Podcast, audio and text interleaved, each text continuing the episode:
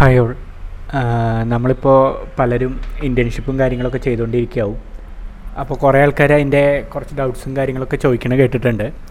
അപ്പോൾ ഞാൻ ഇന്ന് മെയിനായിട്ട് ഉദ്ദേശിച്ചത് ശരിക്കും കൗൺസിലിംഗ് എന്ന് പറഞ്ഞു കഴിഞ്ഞാൽ ഒരു സയൻസും ആണ് ആർട്ടും ആണ്. അതായത് ഒബ്ജക്റ്റീവായിട്ടുള്ള എലമെൻസും അതിലുണ്ട് വളരെ സബ്ജക്റ്റീവായിട്ടുള്ള എലമെൻസും ഉണ്ട്.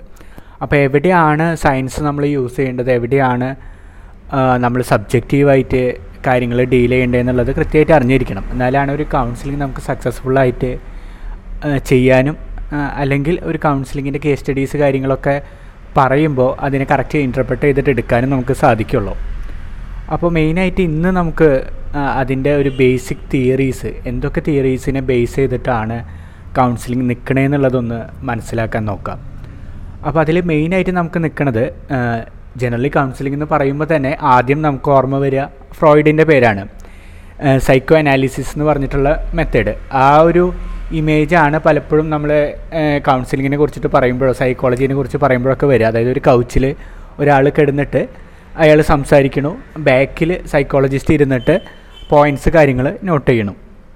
അപ്പോൾ അത് സൈക്കോ അനാലിസിസ് മെത്തേഡ് എന്നാണ് നമ്മളതിൽ പറയുക അപ്പോൾ അതിൽ മെയിനായിട്ട് നമ്മൾ യൂസ് ചെയ്യണത് ടോക്ക് തെറാപ്പി എന്നാണ് അതിനെ വിളിച്ചിരുന്നത്. അതായത് ക്ലയന്റ് തന്റെ ഉള്ളിലുള്ള കാര്യങ്ങൾ ഇങ്ങനെ സംസാരിച്ചുകൊണ്ടിരിക്കണു അപ്പോൾ അതിന്റെ ചില ഭാഗങ്ങളിൽ സ്ലിപ്സ് വരും. അതായത് ഉദ്ദേശിക്കാത്ത കാര്യങ്ങൾ ചിലപ്പോൾ പെട്ടെന്ന് പറയും. അല്ലെങ്കിൽ പെട്ടെന്ന് പോസ് ആവും. അപ്പോൾ അങ്ങനത്തെ ആ പോയിന്റ്സ് പ്രത്യേകം നോട്ട് ചെയ്യുക. അതുപോലെ ആ വ്യക്തിയുടെ ഡ്രീംസ് കാര്യങ്ങൾ മനസ്സിലാക്കുക. അങ്ങനെയൊക്കെയാണ് സൈക്കോ അനാലിസിസിൽ എന്താണ് ഒരു വ്യക്തിയുടെ ശരിയായ പ്രശ്നം എന്ന് മനസ്സിലാക്കുക. അതായത് അൺകോൺഷ്യസിൽ റിപ്രസ്ഡ് ആയിട്ട് കിടക്കുന്ന തോട്ട്സ് നമ്മുടെ ആഗ്രഹങ്ങൾ ഇതൊക്കെയാണ് പലപ്പോഴും സൈക്കോസിസ് ക്രിയേറ്റ് ചെയ്യണേ അല്ലെങ്കിൽ ന്യൂറോസിസ് ക്രിയേറ്റ് ചെയ്യണേ എന്നുള്ള രീതിയിലാണ് ഫ്രോയിഡ് പറഞ്ഞിട്ടുള്ളത്. അപ്പോൾ അതിന് മെയിനായിട്ട് ആൾ യൂസ് ചെയ്തിട്ടുള്ളത് ഈ ഇത് ഈഗോ സൂപ്പർ ഈഗോ എന്ന് പറഞ്ഞിട്ടുള്ള മൂന്ന് ആസ്പെക്ട്സ് ഓഫ് മൈൻഡ്സ് അല്ലെങ്കിൽ കോൺഷ്യസ് പ്രീ കോൺഷ്യസ് അൺകോൺഷ്യസ് എന്ന് പറഞ്ഞിട്ടുള്ള മൂന്ന് ലേയേഴ്സ് അതുപോലെ ഒരു വ്യക്തിയുടെ psycho social sorry psycho sexual development ഇങ്ങനെയുള്ള എലമെൻസ് ആണ്. പിന്നെ ഈഗോയുടെ ഡിഫൻസ് മെക്കാനിസം അങ്ങനെ പല എന്താ പറയുക ഫ്രെയിം വർക്ക്സ് ഫ്രോയിഡ് ഉണ്ടാക്കി വെച്ചിട്ടുണ്ട്. അതാണ് ഈ സൈക്കോ അനാലിസിസ് എന്നുള്ള മെത്തേഡ് ഉപയോഗിച്ചിട്ട് കൗൺസിലിംഗ് ചെയ്യുമ്പോൾ കൗൺസിലേഴ്സ് ജനറലി യൂസ് ചെയ്യണം പക്ഷേ ഇപ്പോൾ എന്താ വെച്ചാൽ സൈക്കോ അനാലിസിസ് അതിന്റെ ഒരു ട്രൂ ഫോമിൽ ആരും യൂസ് ചെയ്യണില്ല കാരണം പലപ്പോഴും എന്താണെന്ന് വെച്ച് കഴിഞ്ഞാൽ ഇപ്പോൾ ഈ നേരത്തെ പറഞ്ഞ പോലെ അതൊരു വളരെ ലോങ് ആയിട്ടുള്ള പ്രൊസീജിയറാണ് ആ ക്ലയന്റിന്റെ എന്താ പറയുക തുടക്കമൊക്കെ പറയുന്ന വളരെ കോൺഷ്യസ് ആയിട്ടുള്ള കാര്യങ്ങളായിരിക്കും. അങ്ങനെ പതുക്കെ പതുക്കെ ഇന്നർ ലെയേഴ്സിലേക്ക് പോയിട്ടാണ് നമുക്ക് അതിന്റെ ഒരു ട്രൂ ഇഷ്യൂസ് മനസ്സിലാക്കാൻ പറ്റുള്ളൂ. വളരെ ചെറുപ്പകാലത്ത് ഉണ്ടാവുന്ന ആണ് ഇപ്പോൾ ഈ ന്യൂറോസിസിനൊക്കെ കാരണമാവണമെന്നുള്ള രീതിയിലാണ് ഫ്രോയിഡ് പറയുന്നത്. അപ്പോൾ അത്രയും ഡീപ്പറായിട്ടുള്ള എലമെൻസിലേക്ക് പോകണമെന്ന് വെച്ച് കഴിഞ്ഞാൽ അത്ര എളുപ്പമല്ല. അപ്പോൾ അതിന്റേതായ ലിമിറ്റേഷൻസ് പലപ്പോഴും ഉണ്ട്. പിന്നെ ഫ്രോയിഡിന്റെ തിയറീസ് പലതും ഈ ഒരു സെക്ഷൽ ഫോഴ്സസ് അല്ലെങ്കിൽ സെക്ഷൽ എനർജീസായിട്ട് കണക്റ്റഡ് ആയതുകൊണ്ട് തന്നെ ബാക്കി സോഷ്യൽ എലമെൻസിനെ കാര്യങ്ങളൊന്നും അത്ര ഇമ്പോർട്ടൻസ് കൊടുത്തിട്ടില്ല. നിയോ ഫ്രോയിഡ്സ് ഫ്രോയിഡിയൻ തോട്ട്സ് കൊണ്ടുവന്നുള്ള ആൾക്കാർ അത് കൊണ്ടുവന്നിട്ടുണ്ട് എറിക് എറിക്സണെ പോലെയുള്ളവർ പക്ഷേ ഫ്രോയിഡിന്റെ പ്യുവറായിട്ടുള്ള സൈക്കോ അനാലിസിസ് മെത്തേഡിലൊന്നും അത് വരുന്നില്ല. അപ്പോൾ അത് യൂസ് ചെയ്യുക എന്നുള്ളത് അത്ര പ്രാക്ടിക്കൽ അല്ല. എന്നാൽ പല കാര്യങ്ങൾക്കും നമുക്ക് വേണമെങ്കിൽ യൂസ് ചെയ്യും ചെയ്യാം അതിലത്തെ പ്രിൻസിപ്പിൾസ് അങ്ങനെയാണ് അത് കിടക്കുന്നത്. കാരണം പ്രത്യേകിച്ച് ഈ ഫിക്സേഷൻസ് എന്ന് പറഞ്ഞ കാര്യങ്ങൾ അതേപോലെ ഇപ്പോൾ ഒരു ഒരു കുട്ടി കല്യാണം കഴിഞ്ഞ് ഒരു വീട്ടിലേക്ക് പോകണു അപ്പോൾ എന്താ വെച്ചാൽ ആ കുട്ടിക്ക് പറഞ്ഞു കൊടുത്തിട്ടുള്ള ഒരു ബിലീഫ്സ് തോട്ട്സ് കാര്യങ്ങളൊക്കെ ഉണ്ടാവും. അതായത് അവർ പറയണ അനുസരിച്ചിട്ട് ജീവിക്കണം. ആ ഒരു വീട്ടിൽ ചെന്ന് കഴിഞ്ഞ് കഴിഞ്ഞാൽ കുക്കിംഗ് കാര്യങ്ങൾ ചെയ്യണം. അങ്ങനെയുള്ള പല റെസ്ട്രിക്ഷൻസ് കാര്യങ്ങൾ തന്നിട്ടുണ്ടാവും.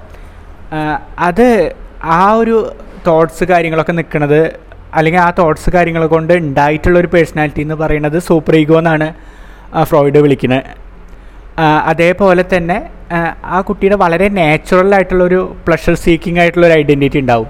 അതിനെ ഇതെന്നാണ് വിളിക്കുന്നത് അപ്പോൾ നാച്ചുറലി ആ കുട്ടിക്ക് എന്താ വെച്ചാൽ ആ കുട്ടിയുടെ ഫ്രീ ഫ്രീ വില്ല അനുസരിച്ചിട്ട് ജീവിക്കണം എന്നുള്ള ആഗ്രഹം ഉണ്ടാവും ഒരു സൈഡിൽ മറ്റേത് ഒരു social moral framework set ചെയ്തിട്ടുണ്ടാവും.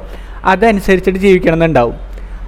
അപ്പോൾ എന്താ വെച്ചാൽ ഈ രണ്ട് സംഭവങ്ങളും ടോട്ടലി ഓപ്പോസിറ്റ് ആണ്. അപ്പോൾ ഇത് രണ്ടും തമ്മിലുള്ള ക്ലാഷസ് ഉണ്ടാകുമ്പോൾ പലതരത്തിലുള്ള ആങ്സൈറ്റീസ് ഡിപ്രഷൻ ഇഷ്യൂസ് ഒക്കെ ഉണ്ടാവും. അപ്പോൾ അതെന്താ വെച്ചാൽ ജനറലി അതിന് പറയാൻ പറ്റില്ല. കാരണം ഇപ്പം അങ്ങനെ അല്ലെങ്കിൽ അവിടെ ജീവിക്കാൻ പറ്റില്ല എന്നുള്ള ഒരു തോട്ട്സൊക്കെ ഉണ്ടാകുന്നതുകൊണ്ട് ഇത് വെർബലി ചിലപ്പോൾ അവർ എക്സ്പ്രസ് ചെയ്യില്ല. അപ്പോൾ എന്താ വെച്ച് കഴിഞ്ഞാൽ ഫിസിക്കലി അത് മാനിഫെസ്റ്റ് ചെയ്യും. അതാണ് ഈ സൈക്കോ സൊമാറ്റിക് ആയിട്ടുള്ള പല ഇഷ്യൂസും പുറം വേദന വരും അല്ലെങ്കിൽ ബോഡി പെയിൻസ് കാര്യങ്ങളൊക്കെ വരും. ഇത് ഉണ്ടാവുന്നതിന്റെ കാരണം ചിലപ്പോൾ ഇതുപോലെയുള്ള സൈക്കോളജിക്കൽ ഇഷ്യൂസ് ആവും. അപ്പോൾ ഇങ്ങനെ നമുക്ക് സൈക്കോ അനാലിസിസ് യൂസ് ചെയ്യാം. അതുപോലെ പല ഈ ഈഗോ വരെ ഡിഫൻസ് മെക്കാനിസംസ് പല രീതിയിലുണ്ട്. അപ്പോൾ അത് നമുക്ക് യൂസ് ചെയ്യാം. പിന്നെ പല അസുഖങ്ങൾക്ക് കാരണങ്ങൾ വേണമെങ്കിൽ നമുക്ക് ഈ സൈക്കോ സെക്ഷൽ ഡെവലപ്മെന്റ് യൂസ് ചെയ്തിട്ടൊക്കെ കണ്ടെത്താൻ പറ്റും. ഇങ്ങനെയാണ് സൈക്കോ അനാലിറ്റിക്കൽ തിയറിയുടെ ഫ്രെയിം വർക്ക് പിന്നെ അതുപോലെ ഇമ്പോർട്ടന്റ് ആയിട്ടുള്ള ഒരു സംഭവമാണ് ബിഹേവിയറസ് എന്ന് പറയുന്നത്. വാട്സനൊക്കെ കൊണ്ടുവന്നിട്ടുള്ള അതായത് ഒരു സ്റ്റിമുലസ് ഉണ്ടാവണോ അതിനൊരു റെസ്പോൺസ് ഉണ്ടാവണോ അപ്പോൾ എന്താ വെച്ച് കഴിഞ്ഞാൽ നമുക്ക് ഈ സ്റ്റിമുലസിനെ ഒന്ന് പ്രോഗ്രാം ചെയ്ത് എടുത്തു കഴിഞ്ഞ് കഴിഞ്ഞാൽ ആ ഉണ്ടാവുന്ന റെസ്പോൺസിനെ ചേഞ്ച് ചെയ്യാൻ പറ്റുന്നതാണ് പറയണത്. അപ്പോൾ അവരവിടെ വേറെ എലമെന്റ്സ് ഒന്നും നോക്കണില്ല. ആ വ്യക്തിയുടെ പാസ്റ്റ് ബാക്കി കാര്യങ്ങളൊന്നും ശ്രദ്ധിക്കണില്ല. ഈ സ്റ്റിമുലൻസിനെ ഒന്ന് കണ്ടീഷൻ ചെയ്തിട്ട് റെസ്പോൺസ് എങ്ങനെ നമ്മൾ മാറ്റാം. അപ്പോൾ അതിൽ പല എക്സ്പെരിമെന്റ്സും ഉണ്ട്. ഇപ്പോൾ വാട്സന്റെ ഒക്കെ ഫേമസ് ആയിട്ടുള്ള എക്സ്പെരിമെന്റ് ആണ് ഒരു ലിറ്റിൽ ആൽബർട്ട് ആൽബർട്ട് എക്സ്പെരിമെന്റ് എന്ന് പറയണത്. അതിലെന്താ വെച്ച് കഴിഞ്ഞാൽ ഒരു കുട്ടി ഒരു ചെറിയ കുട്ടി നമ്മൾ എന്തായാലും പാവലോന്റെ കണ്ടീഷനിങ് കേട്ടിട്ടുണ്ടാവും. നായ്ക്കുട്ടിയുടെ ഇതിൽ നമ്മൾ ബെല്ലടിക്കുമ്പോൾ സലൈവ വരുന്നത്. അപ്പോൾ ഈ തിയറീനെ എങ്ങനെ മനുഷ്യരിലേക്ക് അഡോപ്റ്റ് ചെയ്യുക എന്നുള്ള രീതിയിൽ വാട്സൺ നടത്തിയ എക്സ്പെരിമെന്റ് ആണ് ഈ ലിറ്റിൽ ആൽബർട്ട് ആൽബർട്ട് എക്സ്പെരിമെന്റ് എന്ന് പറയുന്നത്.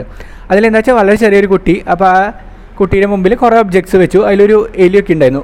വെളുത്തൊരു എലി. അപ്പോൾ ആദ്യമൊന്നും ഇതിനെ കാണുമ്പോൾ ഈ കുട്ടിക്ക് പേടിയൊന്നും ഉണ്ടായിരുന്നില്ല എലിനെ കാണുമ്പോൾ പിന്നെ എന്താ ചെയ്തതെന്ന് വെച്ച് കഴിഞ്ഞാൽ ആ കുട്ടീനെ എടുത്ത് വെച്ചിട്ട് ഒരു ഇരുമ്പിന്റെ റോഡ് വെച്ചിട്ട് അടിച്ചിട്ട് പെട്ടെന്ന് സൗണ്ട് ഉണ്ടാക്കി. അപ്പോൾ എന്താ വെച്ചാൽ ചെറിയ കുട്ടികളാണ് ആ കുട്ടികൾ സൗണ്ട് കേൾക്കുമ്പോൾ പെട്ടെന്ന് കരയും. അപ്പോൾ ഓരോ തവണ ഇങ്ങനെ എലീനെ കാണിക്കണതിന്റെ ഒപ്പം ഈ സൗണ്ട് ഉണ്ടാക്കും. അപ്പോൾ എന്താ വെച്ചാൽ ഈ സൗണ്ട് കേൾക്കുമ്പോഴാണ് ആ കുട്ടി കരയണത്. പിന്നെ അതിങ്ങനെ ചെയ്ത് ചെയ്ത് എന്തുണ്ടായെന്ന് വെച്ച് കഴിഞ്ഞാൽ ഈ എലീനെ ജസ്റ്റ് കണ്ടാൽ തന്നെ ആ കുട്ടി കരയാൻ തുടങ്ങി. കാരണം എന്താ വെച്ചാൽ എലീനെ കാണുന്നതിന്റെ ഒപ്പം ഈ സൗണ്ട് ഉണ്ടാവും എന്നുള്ളൊരു കണ്ടീഷനിങ് അതിന്റെ ബ്രെയിനിൽ സ്ട്രോങ് ആയിട്ട് വന്നു. അപ്പോൾ എന്താ വെച്ച് കഴിഞ്ഞാൽ ജസ്റ്റ് എലീനെ കാണുമ്പോഴേക്കും ആ കുട്ടി കരയുക അവിടെ നിന്ന് ഓടിപ്പോവുക. അങ്ങനത്തെ ഒരു ലെവൽ ഓഫ് കണ്ടീഷനിങ് നടന്നു. അപ്പോൾ എന്താ വെച്ച് കഴിഞ്ഞാൽ ഇതേപോലെ ഈ ബിഹേവിയർ മോഡിഫിക്കേഷൻ മനുഷ്യരിലും വരുത്താമെന്ന് വാട്സൺ പറഞ്ഞു. അപ്പോൾ അതാണ് ഈ ബിഹേവിയർ ഈ തെറാപ്പിയുടെ ഒക്കെ സ്റ്റാർട്ടിങ് അപ്പോൾ ഇത് പലപ്പോഴും നമ്മൾ യൂസ് ചെയ്യണമെന്ന് വെച്ചാൽ ചെറിയ കുട്ടികൾ ഇപ്പോൾ ചെറിയ കുട്ടികളുടെ പല ഇപ്പോൾ നഖം കടിക്കുക അല്ലെങ്കിൽ എന്തെങ്കിലും ബിഹേവിയർ ഇഷ്യൂസൊക്കെ നമുക്ക് എന്താ പറയുക നമുക്കൊരു തെറാപ്പി പോലും അങ്ങനെ സംസാരിച്ചിട്ടോ അല്ലെങ്കിൽ ഒരു ഇൻസൈറ്റ്സ് കൊടുത്തിട്ടൊന്നും മാറ്റാൻ പറ്റില്ല. അപ്പോൾ അവിടെ എന്താ വെച്ചാൽ അവരുടെ എൻവയോൺമെന്റൽ സ്റ്റിമുലസ് നമുക്ക് മാറ്റിയിട്ടാണ് അവർക്ക് ഉണ്ടാവുന്ന സ്പെസിഫിക് ഇഷ്യൂ നമുക്ക് ചേഞ്ച് ചെയ്യാൻ പറ്റുള്ളൂ. അപ്പോൾ അതിനാണ് നമ്മൾ ഈ ബിഹേവിയർ മോഡിഫിക്കേഷൻ ഒക്കെ യൂസ് ചെയ്യണത്. അതായത് ഇപ്പോൾ ഈ ഒ സി ഡി പോലെ ഒബ്സസീവ് കമ്പൾഷൻ ഡിസോർഡേഴ്സ് പോലെയുള്ള ഇഷ്യൂസിനൊക്കെ ഈ ബിഹേവിയർ മോഡിഫിക്കേഷൻ ടെക്നിക്സ് ആണ് എക്സ്പോഷർ തെറാപ്പി പോലെയുള്ള കാര്യങ്ങളൊക്കെ നമ്മൾ യൂസ് ചെയ്യും. അപ്പോൾ അതാണ് ഈ ബിഹേവിയർ തിയറി വെച്ചിട്ട് വരുന്നത്. പിന്നെയുള്ളതാണ് ഹ്യൂമനിസ്റ്റിക് തിയറി അതായത് കാൾ റോജറിന്റെ ക്ലൈന്റ് സെന്റേഡ് അല്ലെങ്കിൽ പേഴ്സണൽ സെന്റേഡ് തെറാപ്പി എന്ന് പറയണ മെത്തേഡ് അത് എല്ലാ കൗൺസിലിങ്ങിന്റെയും വളരെ ബേസിക് ആയിട്ടുള്ള ഫ്രെയിം വർക്കാണ് അതായത് ശരിക്ക് ഫ്രോയിഡിന്റെ മെത്തേഡിന്റെ ആവശ്യമുള്ള എലമെന്റ്സ് എല്ലാം എടുത്തുകൊണ്ട് റോജർ കുറച്ചും കൂടിയും ഒരു ഹ്യൂമനിസ്റ്റിക് ആയിട്ടുള്ള ഒരു അപ്രോച്ചിലേക്ക് കാരണം വലിയൊരു അൺകോൺഷ്യസ് കാര്യങ്ങൾ എന്നുള്ള തോട്ടിലേക്ക് ഒന്ന് പോകണ്ട കുറച്ചും കൂടിയും നമുക്ക് ഒരു സർഫസ് ലെവലിൽ വെച്ചിട്ട് കോൺഷ്യസ് ആയിട്ടുള്ള എലമെന്റ്സ് വെച്ചിട്ട് തന്നെ തെറാപ്പി ചെയ്യാം എന്നുള്ള രീതിയിൽ ഈ സൈക്കോ അനാലിസിസിന്റെ ഒരു അപ്ഗ്രേഡഡ് മെത്തേഡ് എന്ന് വേണമെങ്കിൽ നമുക്ക് പറയാം. ഈ റോജറിന്റെ ഈ പേഴ്സണൽ സെന്റേഡ് തെറാപ്പി എന്നുള്ളത്. റോജർ ബിഹേവിയറിസത്തിനൊന്നും വലിയ സപ്പോർട്ട് ചെയ്തിരുന്നില്ല. പക്ഷേ ഫ്രോയിഡിന്റെ കുറേ എലമെൻസ് ആൾ നന്നായിട്ട് സപ്പോർട്ട് ചെയ്തിരുന്നു. അപ്പോൾ ഈ റോജർ ഈ തിയറി കൊണ്ടുവരാനുണ്ടായ കാര്യം വളരെ രസകരമാണ് ആളുടെ ഫാദർ വളരെ ഒരു ഓർത്തഡോക്സ് ആയിട്ടുള്ള ഒരു പാതിരിയൊക്കെ ആയിരുന്നു.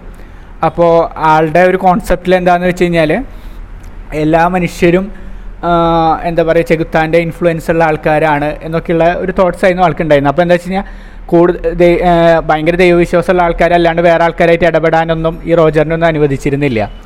അപ്പോൾ ഇവർ എന്നിട്ട് ഒരു ഐലൻഡിലൊക്കെയാണ് താമസിച്ചിരുന്നത്. അപ്പോൾ ഈ ഐലൻഡിൽ ഇതുപോലെ റോജർ അവർ കൃഷി ചെയ്തിരുന്നു. അപ്പോൾ കൃഷി ചെയ്തപ്പോൾ റോജർ ശ്രദ്ധിച്ചത് എന്താണെന്ന് വെച്ച് കഴിഞ്ഞാൽ അവിടെ ഉരുളൻകിഴങ്ങാന്ന് തോന്നുന്നു. എന്താ സംഭവം എന്ന് എനിക്ക് ഓർമ്മയില്ല. അതിങ്ങനെ നട്ടുവെക്കുമ്പോൾ ഒരു ചെടിയിൽ വളരുമ്പോഴും ഒരു ഓപ്പൺ ആയിട്ടുള്ള ഒരു ഫീൽഡിൽ അതിന് വള വളരുമ്പോഴും ഈ ഓപ്പൺ ആയിട്ടുള്ള ഫീൽഡിൽ വളരുന്ന അത് ഉരുളൻകിഴങ്ങാന്നാണ് എന്റെ ഓർമ്മ. അത് അത്യാവശ്യം വലിപ്പമുള്ളതും കാര്യങ്ങളൊക്കെ ആയിട്ട് വന്നു. ഈ ഒരു ചെറിയ റെസ്ട്രിക്റ്റഡ് ആയിട്ടുള്ള ഒരു എൻവയോൺമെന്റിൽ ചെട്ടിയിലോ കാര്യങ്ങളിലൊക്കെ വെച്ചിട്ടാണ് ആക്കണേന്ന് വെച്ച് കഴിഞ്ഞാൽ അത്രയ്ക്കും വലിപ്പമൊന്നും വരാണ്ട് വളരെ ചെറുത്. കാരണം ആ ഒരു എന്താ പറയുക ആ ഒരു ഗ്യാപ്പിന്റെ ഉള്ളിലല്ല അതിന് വളരാൻ പറ്റുള്ളൂ. അപ്പോൾ അതിന്റേതായ ലിമിറ്റഡ് ആയിട്ട് വന്നു. അപ്പോഴാണ് റോജറിന് മനസ്സിലായത് ഒരു വ്യക്തിക്ക് അതിന്റെ പൂർണതയിലേക്ക് എത്താൻ എപ്പോഴും വളരെ ഫ്രീ വില്ല് അല്ലെങ്കിൽ വളരെ ഫ്രീ ആയിട്ടുള്ള ഒരു എൻവയോൺമെന്റ് റെസ്ട്രിക്ഷൻസ് ഒന്നും ഇല്ലാത്തൊരു എൻവയോൺമെന്റ് ആണ് വേണ്ടത് എന്ന് റോജർ മനസ്സിലാക്കി. അതാണ് റോജറിന്റെ ഈ ഹ്യൂമനിസ്റ്റിക് തിയറിയുടെ ഒരു തുടക്കം എന്ന് നമുക്ക് പറയാം. അപ്പോൾ റോജർ അപ്പോഴും ഉണ്ടാക്കിയത് തിയറിയുടെ ബേസിസ് എന്ന് വെച്ച് കഴിഞ്ഞാൽ നമ്മൾ ഉള്ളിൽ കാണുന്ന ഒരു ഐഡിയൽ ആയിട്ടുള്ള ഒരു സെൽഫുണ്ട് ആക്ച്വൽ റിയാലിറ്റി എന്ന് പറയുന്ന ഒരു റിയൽ സെൽഫുണ്ട് അപ്പോൾ ഇത് രണ്ടും തമ്മിൽ ചേരാണ്ട് വരുമ്പോഴാണ് ഈ എന്താ പറയുക ആങ്സൈറ്റിയും സൈക്കോസിസ് അങ്ങനെയുള്ള ഇഷ്യൂസ് കാര്യങ്ങളൊക്കെ ഉണ്ടാവണമെന്നാണ് റോജർ പറയണത്. അപ്പോൾ ആ വ്യക്തിക്ക് ഈ ഇതിനെ രണ്ടും ചേരാണ്ടിരിക്കണം അല്ലെങ്കിൽ അതിനുണ്ടാവുന്ന ലിമിറ്റേഷൻസ് നമ്മളിങ്ങനെ ഒഴിവാക്കി കൊടുത്തു കഴിഞ്ഞു കഴിഞ്ഞാൽ ആ വ്യക്തിക്ക് അതിന്റെ പൂർണതയിലേക്ക് എത്താൻ പറ്റും. ആ വ്യക്തിയുടെ പൂർണതയിലേക്ക് എത്താൻ പറ്റും. അതിനാണ് സെൽഫ് ആക്ച്വലൈസേഷൻ എന്നാണ് വിളിച്ചത്. അപ്പോൾ അതിനെ സഹായിക്കുക എന്നുള്ളതാണ് ഒരു കൗൺസിലറിന്റെ ഡ്യൂട്ടി അതിന് മെയിനായിട്ട് എന്താ വെച്ച് കഴിഞ്ഞാൽ പോസിറ്റീവ് റിഗാർഡ്സ് ആണ്. അൺകണ്ടീഷണൽ പോസിറ്റീവ് റിഗാർഡ്സ് ആണ്. ആ വ്യക്തി എന്ത് വ്യക്തി ആയി കഴിഞ്ഞ് കഴിഞ്ഞാലും ആ വ്യക്തി ആ കാര്യങ്ങളൊന്നും നോക്കാണ്ട് ആ വ്യക്തിയുടെ പൂർണതയിലേക്ക് എത്തിക്കാൻ വേണ്ടിയിട്ട് നമ്മൾ ഹെൽപ്പ് ചെയ്യുക എന്നുള്ളതാണ് ഈ റോജർ പറയുന്നത്. അപ്പോൾ നമ്മുടെ ബിലീഫ്സോ നമ്മുടെ തോട്ട്സോ ഒന്നും ആളുടെ ഇതിലേക്ക് അടിച്ചേൽപ്പിക്കേണ്ട ആവശ്യമില്ല. നമ്മൾ എമ്പത്തറ്റിക്കലി ആളെ കേട്ടിരുന്നു കഴിഞ്ഞാൽ ആൾക്ക് തന്നെ സ്വയം സൊല്യൂഷൻ കണ്ടെത്താൻ പറ്റും. അതിലേക്ക് ആവശ്യമായ ചെറിയ ചെറിയ ഗൈഡൻസ് കൊടുക്കുക.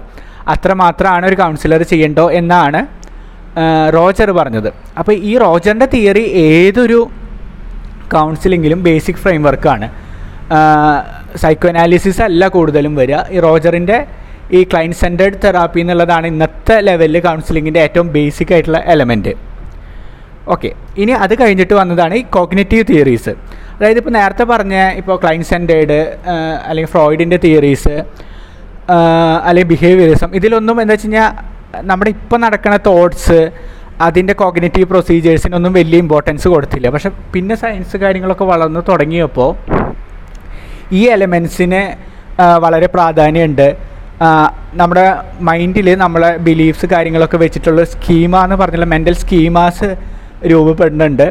ഈ സ്കീമാസാണ് നമ്മുടെ വേൾഡ് വ്യൂവിനെ ഡിറ്റർമൈൻ ചെയ്യണമെന്നുള്ള തിയറീസ് കാര്യങ്ങൾ വന്നു. അപ്പോൾ അതിന്റെ ബേസിസിലാണ് ഈ കോഗ്നേറ്റീവ് തിയറീസൊക്കെ ഫോം ചെയ്തത്. ബെക്ക് ആരൻ ബെക്കൊക്കെയാണ് കോഗ്നേറ്റീവ് തിയറീസ് കൊണ്ടുവന്നത്. അതിന്റെ ബേസിലാണ് ആൽബർട്ട് എലീസിന്റെ ആർ ഇ ബി ടി ആയാലും പിന്നെ സി ബി ടി മെത്തേഡ്സൊക്കെ പിന്നെ വന്നിട്ടുള്ളത്. അപ്പോൾ ഇതിലവർ പറയണത് എന്താണെന്ന് വെച്ച് കഴിഞ്ഞാൽ നിങ്ങളുടെ പാസ്റ്റോ കാര്യങ്ങളോ എന്തൊക്കെയോ വെച്ചിട്ട് നിങ്ങളുടെ ഒരു തോട്ട് പ്രൊസീജിയേഴ്സ് ഉണ്ടായിട്ടുണ്ട് അതായത് ഒരു തോട്ട് ഫോർമേഷൻ ഉണ്ടായിട്ടുണ്ട് അത് ബേസ് ചെയ്തിട്ടുള്ള ആ ബിലീഫ്സ് വെച്ചിട്ടുള്ള മെന്റൽ സ്കീമാസും ഉണ്ട്. അപ്പോൾ നിങ്ങൾക്ക് ഇപ്പോൾ ഒരു ഇഷ്യൂ ഉണ്ടാവണമെന്നുണ്ടെങ്കിൽ അതിന് കറസ്പോണ്ടിങ് ആയിട്ടുള്ള നെഗറ്റീവ് ആയിട്ടുള്ള സ്കീമ നമ്മുടെ ഉള്ളിലുണ്ടാവും. അതായത് നെഗറ്റീവ് ഒരു വേൾഡ് വ്യൂ ഉണ്ടാവും നെഗറ്റീവ് സെൽഫ് ഉണ്ടാവാം നെഗറ്റീവ് ഫ്യൂച്ചർ ഉണ്ടാവാം. അപ്പോൾ ഈ നെഗറ്റീവ് വേൾഡ് വ്യൂ ആണെങ്കിൽ നമുക്ക് എന്താണ്? ഒരു ഹെൽപ്ലെസ്നെസ് ഫീൽ ചെയ്യും. നെഗറ്റീവ് സെൽഫാന്ന് വെച്ചാൽ നമുക്കൊരു വെർത്ത്ലെസ്നെസ് ഫീൽ ചെയ്യും. ഇനി നെഗറ്റീവ് ഫ്യൂച്ചർ എലമെൻസ് ആണ് ഉള്ളതെന്ന് വെച്ച് കഴിഞ്ഞാൽ നമുക്കൊരു ഹോപ്പ്ലെസ്നെസ് ഫീൽ ചെയ്യും. അപ്പോൾ ഈ നെഗറ്റീവ് ആയിട്ടുള്ള എലമെൻസിനെ നമുക്കൊരു സിസ്റ്റമാറ്റിക് പ്രൊസീജിയറിൽ കൂടെ റീപ്രോഗ്രാം ചെയ്തെടുത്തു കഴിഞ്ഞ് കഴിഞ്ഞാൽ നമുക്ക് ഈ ഡിപ്രഷൻ ആങ്സൈറ്റി അല്ലെങ്കിൽ എന്ത് ഇഷ്യൂസ് ആണെങ്കിലും മാറ്റാമെന്നാണ് കോഗ്നേറ്റീവ് തിയറീസ് പറയണത്. അപ്പോൾ അവിടെ എന്താ വെച്ച് കഴിഞ്ഞാൽ പാസ്റ്റോ കാര്യങ്ങൾ അതുമേലേക്കൊന്നും ചിന്തിക്കണോ കാര്യങ്ങളോ ഒന്നും നമ്മൾ ചെയ്യണ്ട. നമ്മുടെ ഇപ്പോഴത്തെ ഇഷ്യൂസ് എന്താണ്? അതിന് എന്തൊക്കെ തോട്ട്സാണ് പ്രശ്നം ഉണ്ടാക്കുന്നത് ആ തോട്ട്സിനെ കുറേ ആക്ടിവിറ്റീസാണ് സി ബി ടിയിലായാലും ആർ ഇ ബി ടിയിലായാലും നമ്മൾ ചെയ്യാം. ആ ആക്ടിവിറ്റീസിൽ കൂടെ കടന്നു പോണതിൽ കൂടെ നമുക്ക് ഈ തോട്ട്സിനെ റീപ്രോഗ്രാം ചെയ്തെടുക്കാം. അങ്ങനെ നമുക്ക് നമ്മുടെ ഇഷ്യൂസിൽ നിന്ന് പുറത്ത് കൊണ്ടുവരാം. അതാണ് ഈ പറയുന്ന കോഗ്നേറ്റീവ് തിയറി അതിപ്പോൾ ആർ ഇ ബി ടിയിലായാലും അങ്ങനെ തന്നെയാണ് ചെയ്യണത്. നമുക്ക് ഇറാഷണൽ ആയിട്ടുള്ള തോട്ട്സ് ആണ് നമ്മുടെ പ്രശ്നങ്ങൾക്ക് കാരണം എന്നാണ് ആൽബർട്ട് എല്ലീസ് പറയണത്. അപ്പോൾ ഈ ഇറാഷണൽ ആയിട്ടുള്ള തോട്ട്സ് അല്ലെങ്കിൽ ഇറാഷണൽ ആയിട്ട് ബിലീവ്സിനെ നമുക്ക് റാഷണൽ ആക്കി മാറ്റി കഴിഞ്ഞ് കഴിഞ്ഞാൽ നമുക്ക് പ്രശ്നങ്ങൾ ഒഴിവാക്കാം. അതാണ് ആൽബർട്ട് എല്ലീസിന്റെ വ്യൂ പോയിന്റ് അപ്പോൾ ഇങ്ങനെ പല തരത്തിലുള്ള തിയറീസ് ഉണ്ട്. അപ്പോൾ നമ്മുടെ അടുത്തേക്ക് വരുന്ന ഒരു വ്യക്തിക്ക് ഇതിലേതാണ് വേണ്ടത്? അത് നമ്മൾ കൃത്യമായിട്ട് മനസ്സിലാക്കിയിട്ട് അത് കൊടുക്കണം. ചിലപ്പോൾ എന്താ വെച്ചാൽ രണ്ടെണ്ണം കമ്പൈൻ ചെയ്തിട്ട് കൊടുക്കേണ്ടി വരും. അപ്പോൾ അത് അങ്ങനെ നോക്കിയിട്ട് കൊടുക്കണം. അപ്പോൾ തീരെ യോജിക്കാത്ത തിയറീസ് അല്ല കമ്പൈൻ ചെയ്യേണ്ടത്. നമുക്ക് അവിടെ എന്തൊക്കെയാണോ വേണ്ടത് അത് കണക്റ്റഡ് ആയിട്ടുള്ള തിയറീസ് ആണ് നമ്മൾ കൊടുക്കേണ്ടി വരിക ഇപ്പോൾ ഒരു ഒ സി ഡി ആയിട്ട് ഒരാൾ വന്നു. അപ്പോൾ ഒ സി ഡിക്ക് നമുക്കറിയാം എക്സ്പോഷർ തെറാപ്പിയാണ് കൊടുക്കേണ്ടത്. പക്ഷേ ഡയറക്റ്റ്ലി നമുക്ക് അങ്ങനെ എക്സ്പോഷർ തെറാപ്പി കൊടുക്കാൻ പറ്റില്ല. കാരണം ഒ സി ഡി ആയിട്ട് വരുന്ന ആൾക്ക് അത് കാരണം ഭയങ്കര ആങ്സൈറ്റീസ് ഇഷ്യൂസൊക്കെ ഉണ്ടാവും. അപ്പോൾ ഫസ്റ്റ് നമ്മൾ ഈ റോജറിന്റെ ക്ലയന്റ് സെന്റേഡ് തെറാപ്പി കൂടെ കടന്നു പോയി രണ്ടോ മൂന്നോ മണിക്കൂർ അവരെ കേട്ട് അവർക്കൊരു മെന്റൽ സപ്പോർട്ടും കാര്യങ്ങളൊക്കെ കൊടുത്തതിന് ശേഷമാണ് പിന്നെ നമ്മൾ എക്സ്പോഷർ തെറാപ്പിയിലേക്ക് കിടക്കുക. അതേപോലെ ഇപ്പോൾ ഒരു മാരിറ്റൽ ഇഷ്യൂസും കാര്യങ്ങളൊക്കെ ആയിട്ടാണ് വരണതെന്ന് വെച്ച് കഴിഞ്ഞാൽ ആ വ്യക്തിക്ക് ചിലപ്പോൾ നമുക്ക് ഡയറക്റ്റ്ലി ക്ലയന്റ് സെന്റേഡ് തെറാപ്പി കൊടുത്താൽ തന്നെ നമുക്ക് അവരോടൊപ്പം ഇരുന്ന് അവർക്ക് വേറൊരു ഡയറക്ഷൻ കാര്യങ്ങളൊക്കെ കൊടുത്തു കഴിഞ്ഞ് കഴിഞ്ഞാൽ കുറച്ചും കൂടിയും നമുക്ക് അവരെ പുറത്ത് കൊണ്ടുവരാൻ സാധിക്കും. അതുപോലെ ഇപ്പോൾ ഡിപ്രഷനായിട്ടാണ് ഒരു വ്യക്തി വരണതെന്ന് വെച്ച് കഴിഞ്ഞാൽ ഡയറക്റ്റ്ലി പല പലരും ചെയ്യുന്ന സിവിയർ ഡിപ്രഷൻ സൂയിസൈഡൽ ഐഡിയേഷനൊക്കെ ആണെങ്കിൽ നമ്മളെന്താ സൈക്കാട്രിസ്റ്റിന്റെ അടുത്തേക്ക് വിടും. പക്ഷെ അവിടുത്തെ ഒരു പ്രശ്നം എന്താ വെച്ചാൽ ഇവർ ഓൾറെഡി ഭയങ്കര ഹോപ്പ്ലെസ് ആയിട്ടാവും നമ്മുടെ അടുത്തേക്ക് വരിക. അപ്പോൾ ഒരു സൈക്കാട്രിസ്റ്റിനെ കാണാമെന്ന് പറഞ്ഞാൽ മരുന്ന് കഴിക്കാമെന്ന് പറഞ്ഞു കഴിഞ്ഞാൽ പോലും അവർക്ക് അതിനുള്ള ഇൻട്രസ്റ്റോ കാര്യങ്ങളോ ഉണ്ടാവില്ല. ഫസ്റ്റ് നമ്മൾ എന്താ വെച്ചാൽ ഇതേപോലെ റോജറിന്റെ പോലെ അവരുടെ ഒപ്പം ഇരുന്ന് അവരുടെ ഇഷ്യൂസ് കേട്ട് അവരൊന്ന് എലവേറ്റ് ചെയ്ത് കൊണ്ടുവരണം. അതിന് ശേഷമാണ് നമ്മൾ ഈ പറയണ സൈക്കാട്രിസ്റ്റിന്റെ മെഡിക്കേഷൻസ് കാര്യങ്ങളാണെങ്കിലോ ബാക്കി സി ബി ടി പോലത്തെ മെത്തേഡ്സ് ആണെങ്കിലോ ആക്കാം അപ്പോൾ എന്ത് എവിടെ എങ്ങനെ യൂസ് ചെയ്യണം എന്നുള്ളത് കറക്റ്റായിട്ട് കൊണ്ടുവന്നാൽ മാത്രമാണ് ഒരു കൗൺസിലിംഗ് സപ്പോർട്ട് ആവുള്ളൂ. അപ്പോൾ ഇങ്ങനത്തെ പല തിയറീസും ഉണ്ട്. അപ്പോൾ ഞാനൊരു ഓവർവ്യൂ ഒരു ഫ്രെയിം വർക്ക് തരാനാണ് ട്രൈ ചെയ്തത്. കുറച്ചൊക്കെ ഐഡിയ കിട്ടിയെന്ന് തോന്നുന്നു. അപ്പോൾ എല്ലാവർക്കും താങ്ക്